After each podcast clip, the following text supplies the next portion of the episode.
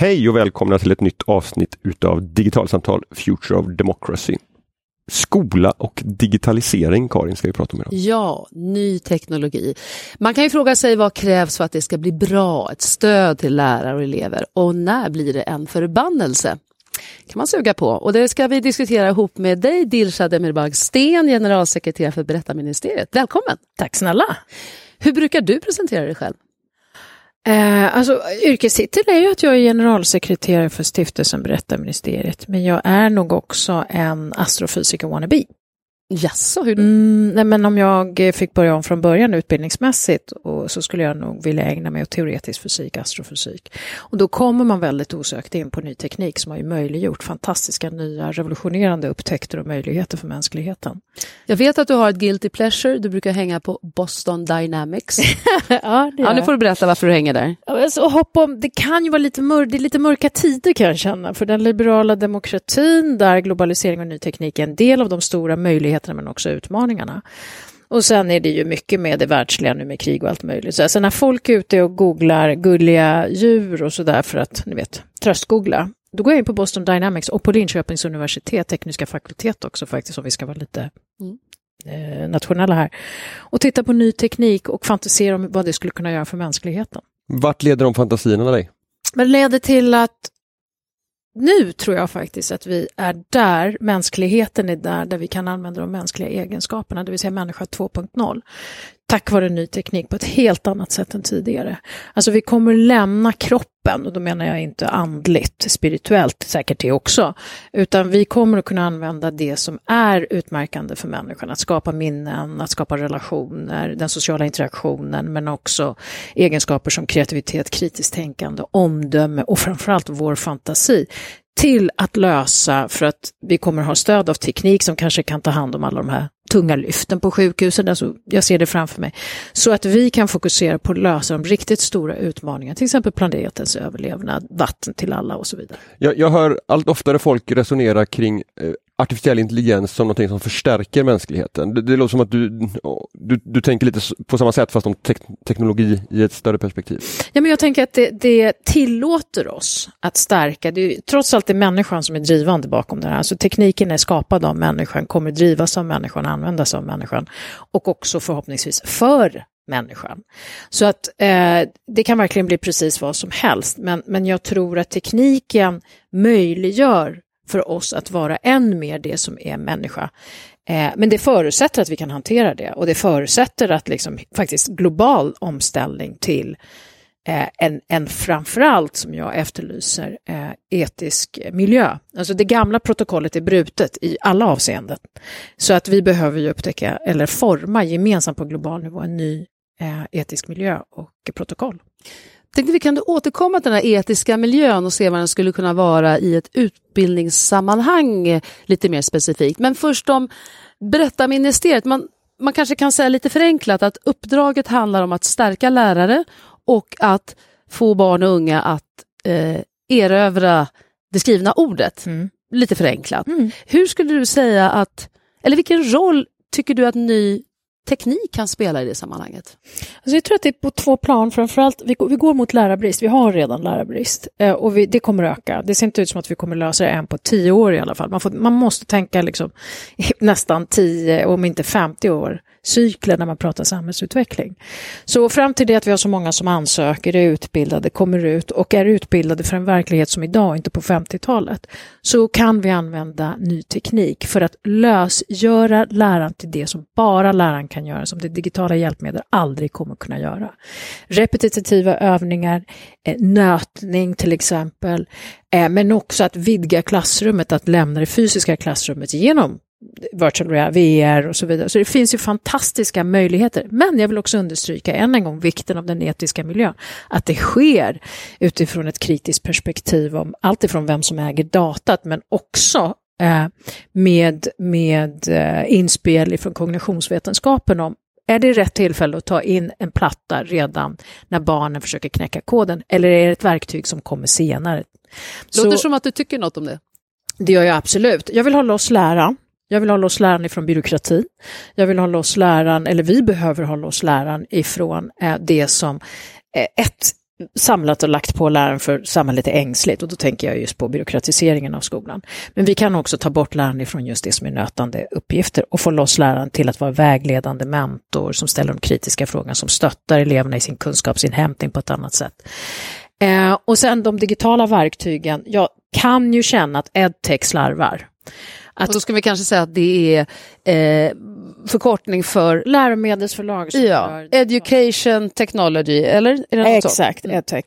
Slarvar jättemycket för att det är tekniker som sitter där och eventuellt har några duktiga grafiker och så vidare i bästa fall, liksom, gärna kognitionsvetare.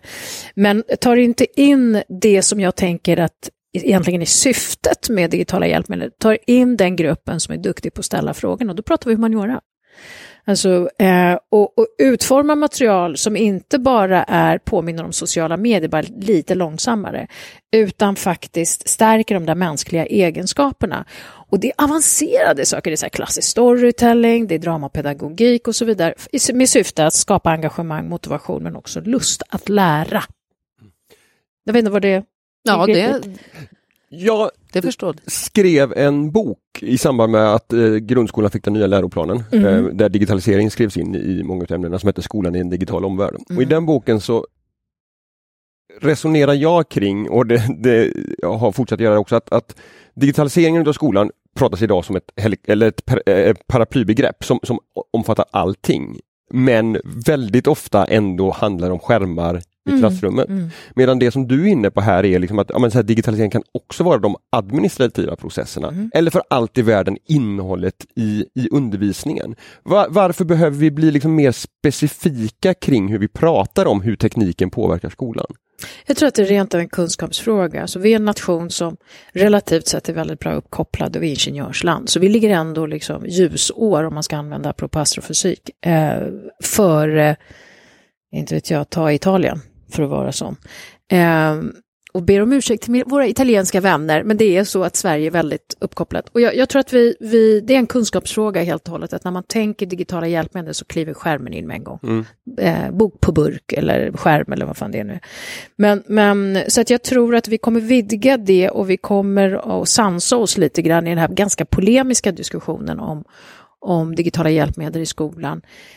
Eh, så vi, vi börjar ju i typisk svensk anda lite klämkäckt. Liksom. Alla hade paddor och sen hände inte så mycket mer. Nej, precis. Det är liksom, var det rätt tillfälle att ta in paddan? Två, hur är det med läraren?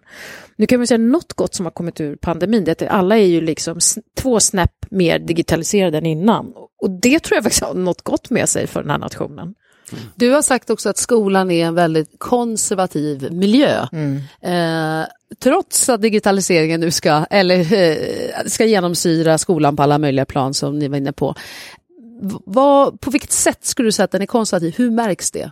Jag skulle säga att det har funnits fördelar med att skolan har varit konservativ, för alla vill in i skolan. Så det har ju, man, jag tror att man har vunnit mycket på att vara försiktig med att släppa in precis varenda ny modefluga. Ett tag skulle ju alla programmera och så vidare. Och nu frågar man sig, behöver man ens programmera? Kan AI ta hand om? Man behöver bara förstå principerna bakom det.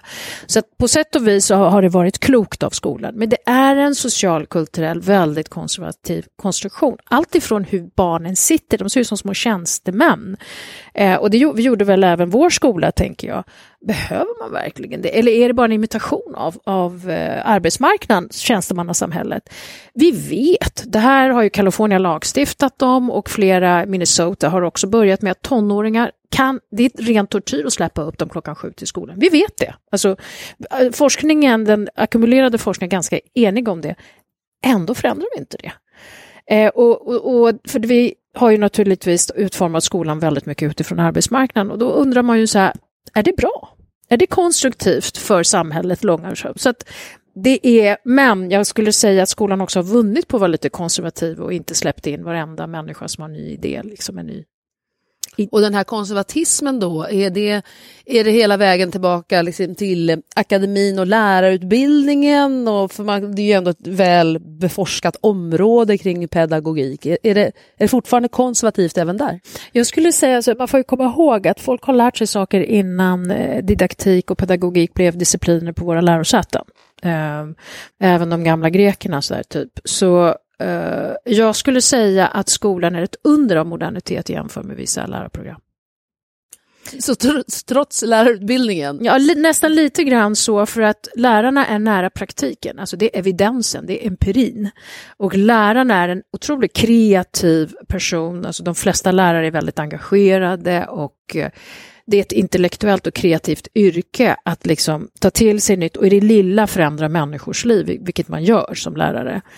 Medan det verkar vara lite segare på lärarprogrammet för det finns mycket prestige att för, liksom, bevaka. Men också man ska komma ihåg att lärosäten, inte alla, men vissa delar av våra lärosäten, det är ju samma personer som har suttit där i 40 år.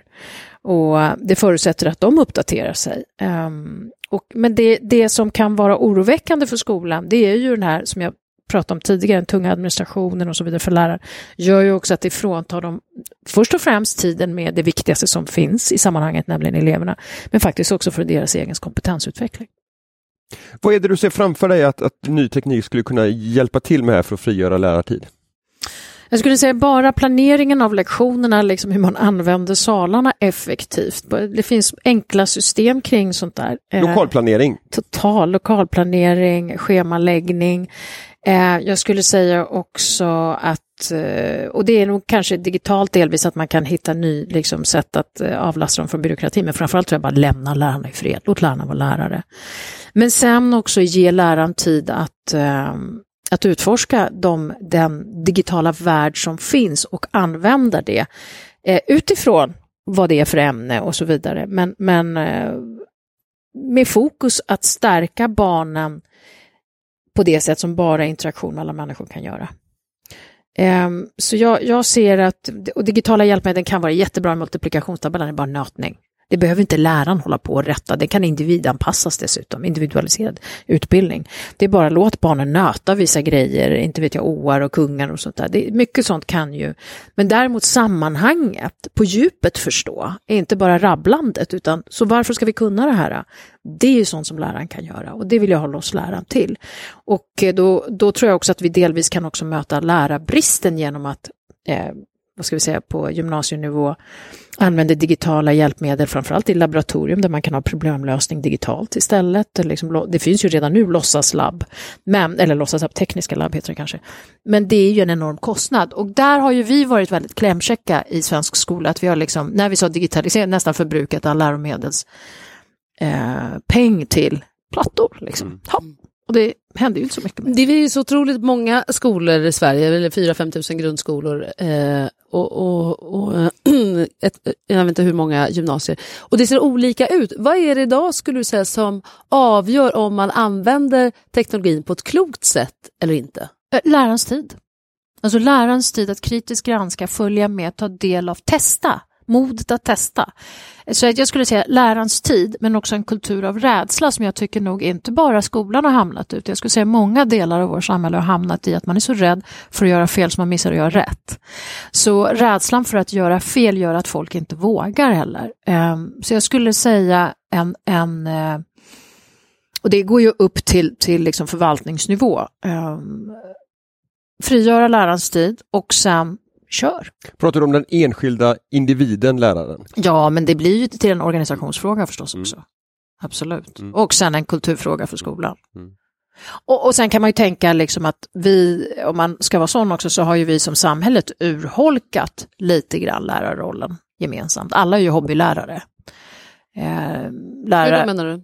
Ja, men varenda förälder har ju synpunkt på hur barnen ska undervisas, jag menar, utan att ha någon täckning för, för liksom det är ändå en kompetens att vara lärare. Där har vi gemensamt lite synpunkter och mm. inte Kalle verkligen värd ett B? Ska han verkligen ha ett C? Och jag känner och jag vet och jag är vd för mitt bolag och sådär det där får vi lägga av med.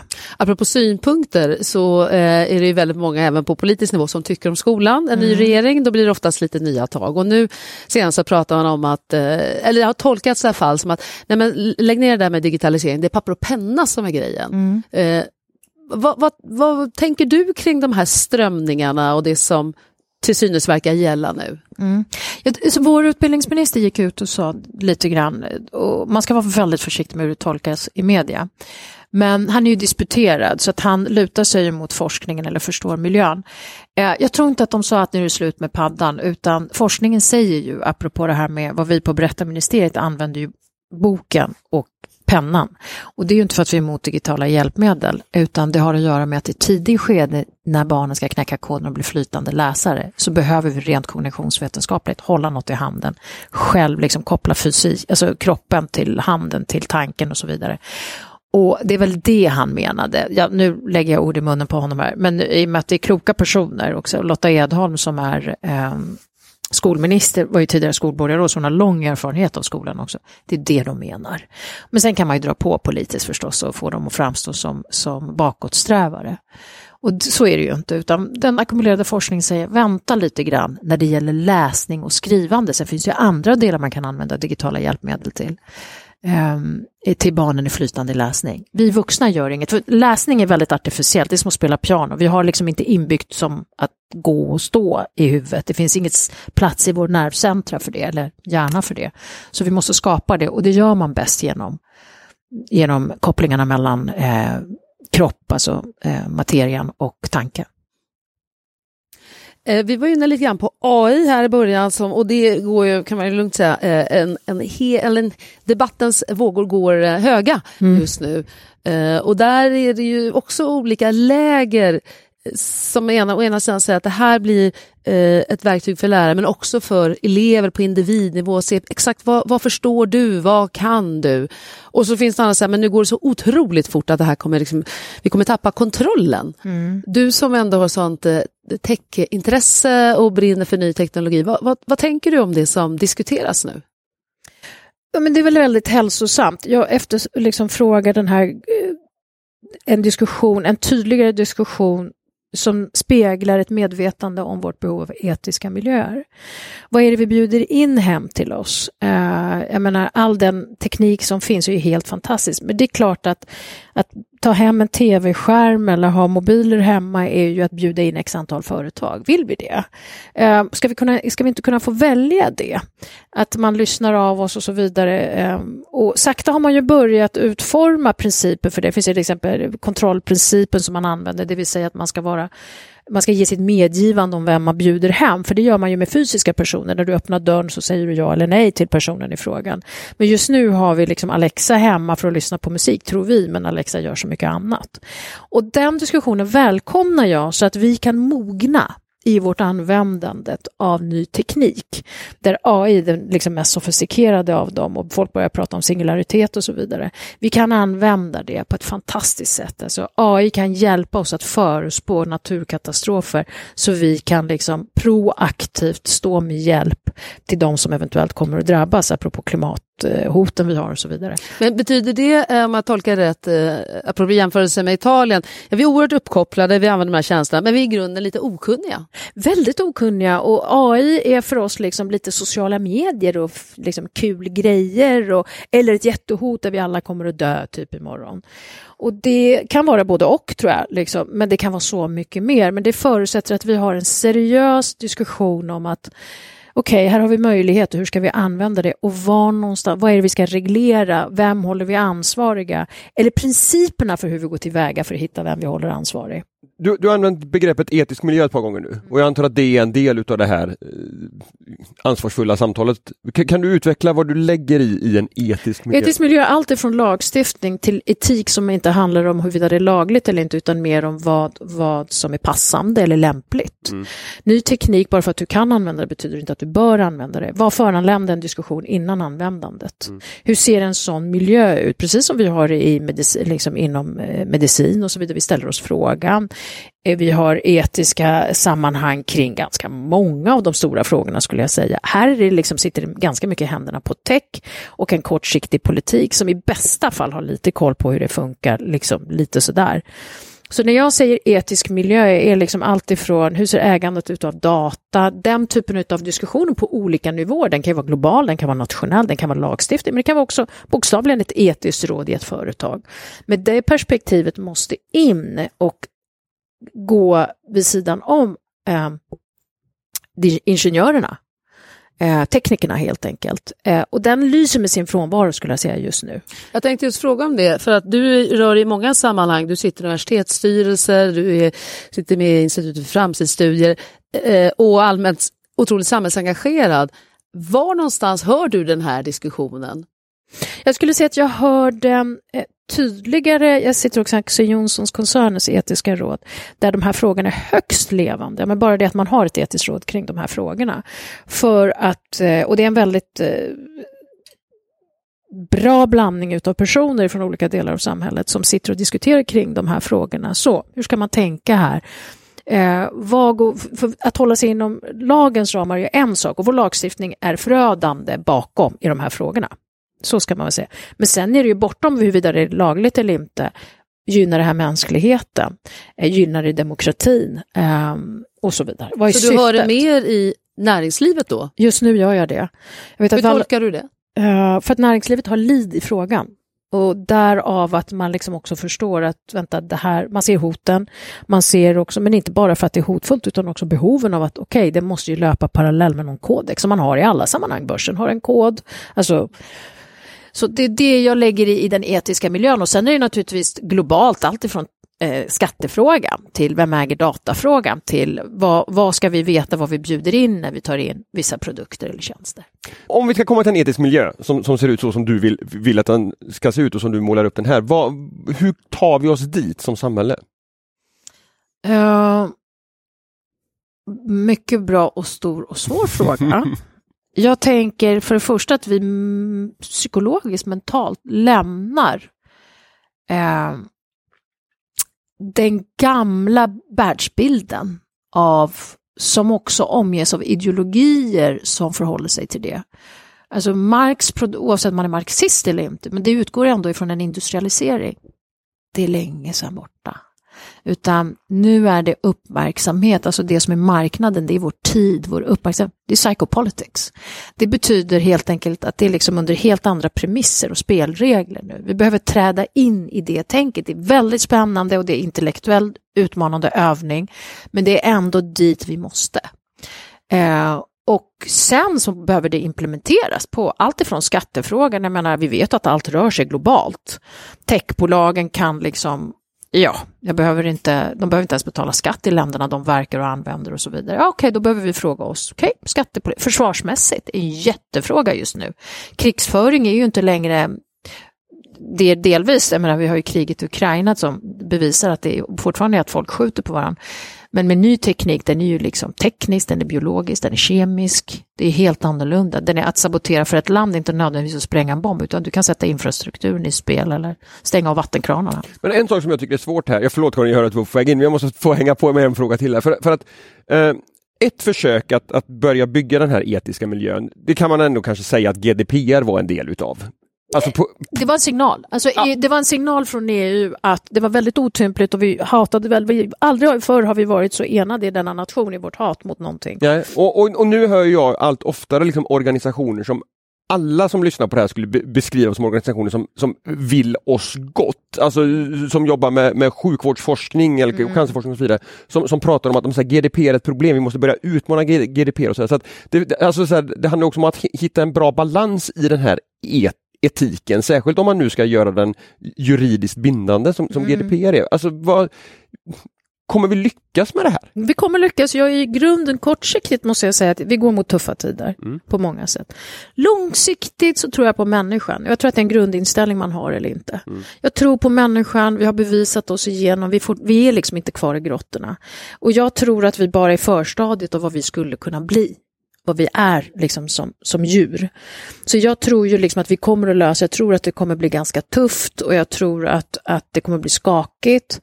Men vi kommer att lösa det här. Och jag tycker att GDPR var mer en signal, mm. ett väldigt klumpigt sådant. Och ganska omständigt sådant. Men det var en bra markering från EU att vänta, vi behöver ta initiativet här. Och det var ett sätt att bromsa in också vissa delar av utvecklingen.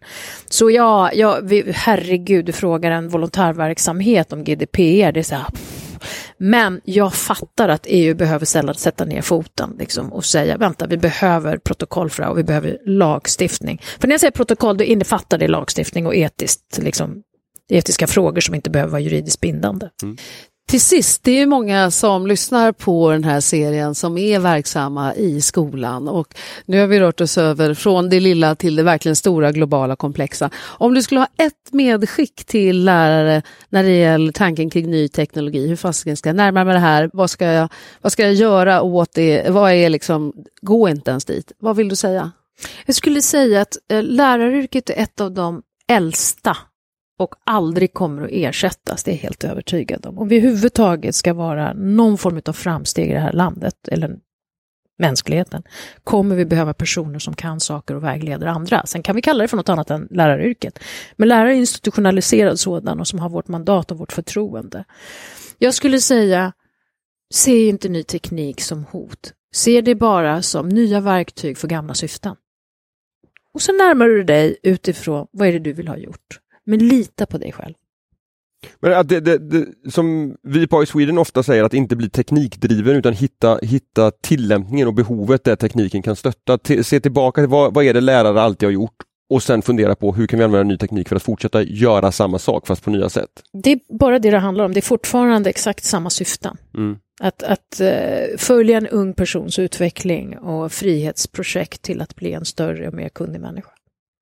Dirsha, det har varit otroligt kul att prata med dig. Detsamma, tack för inbjudan. Tack.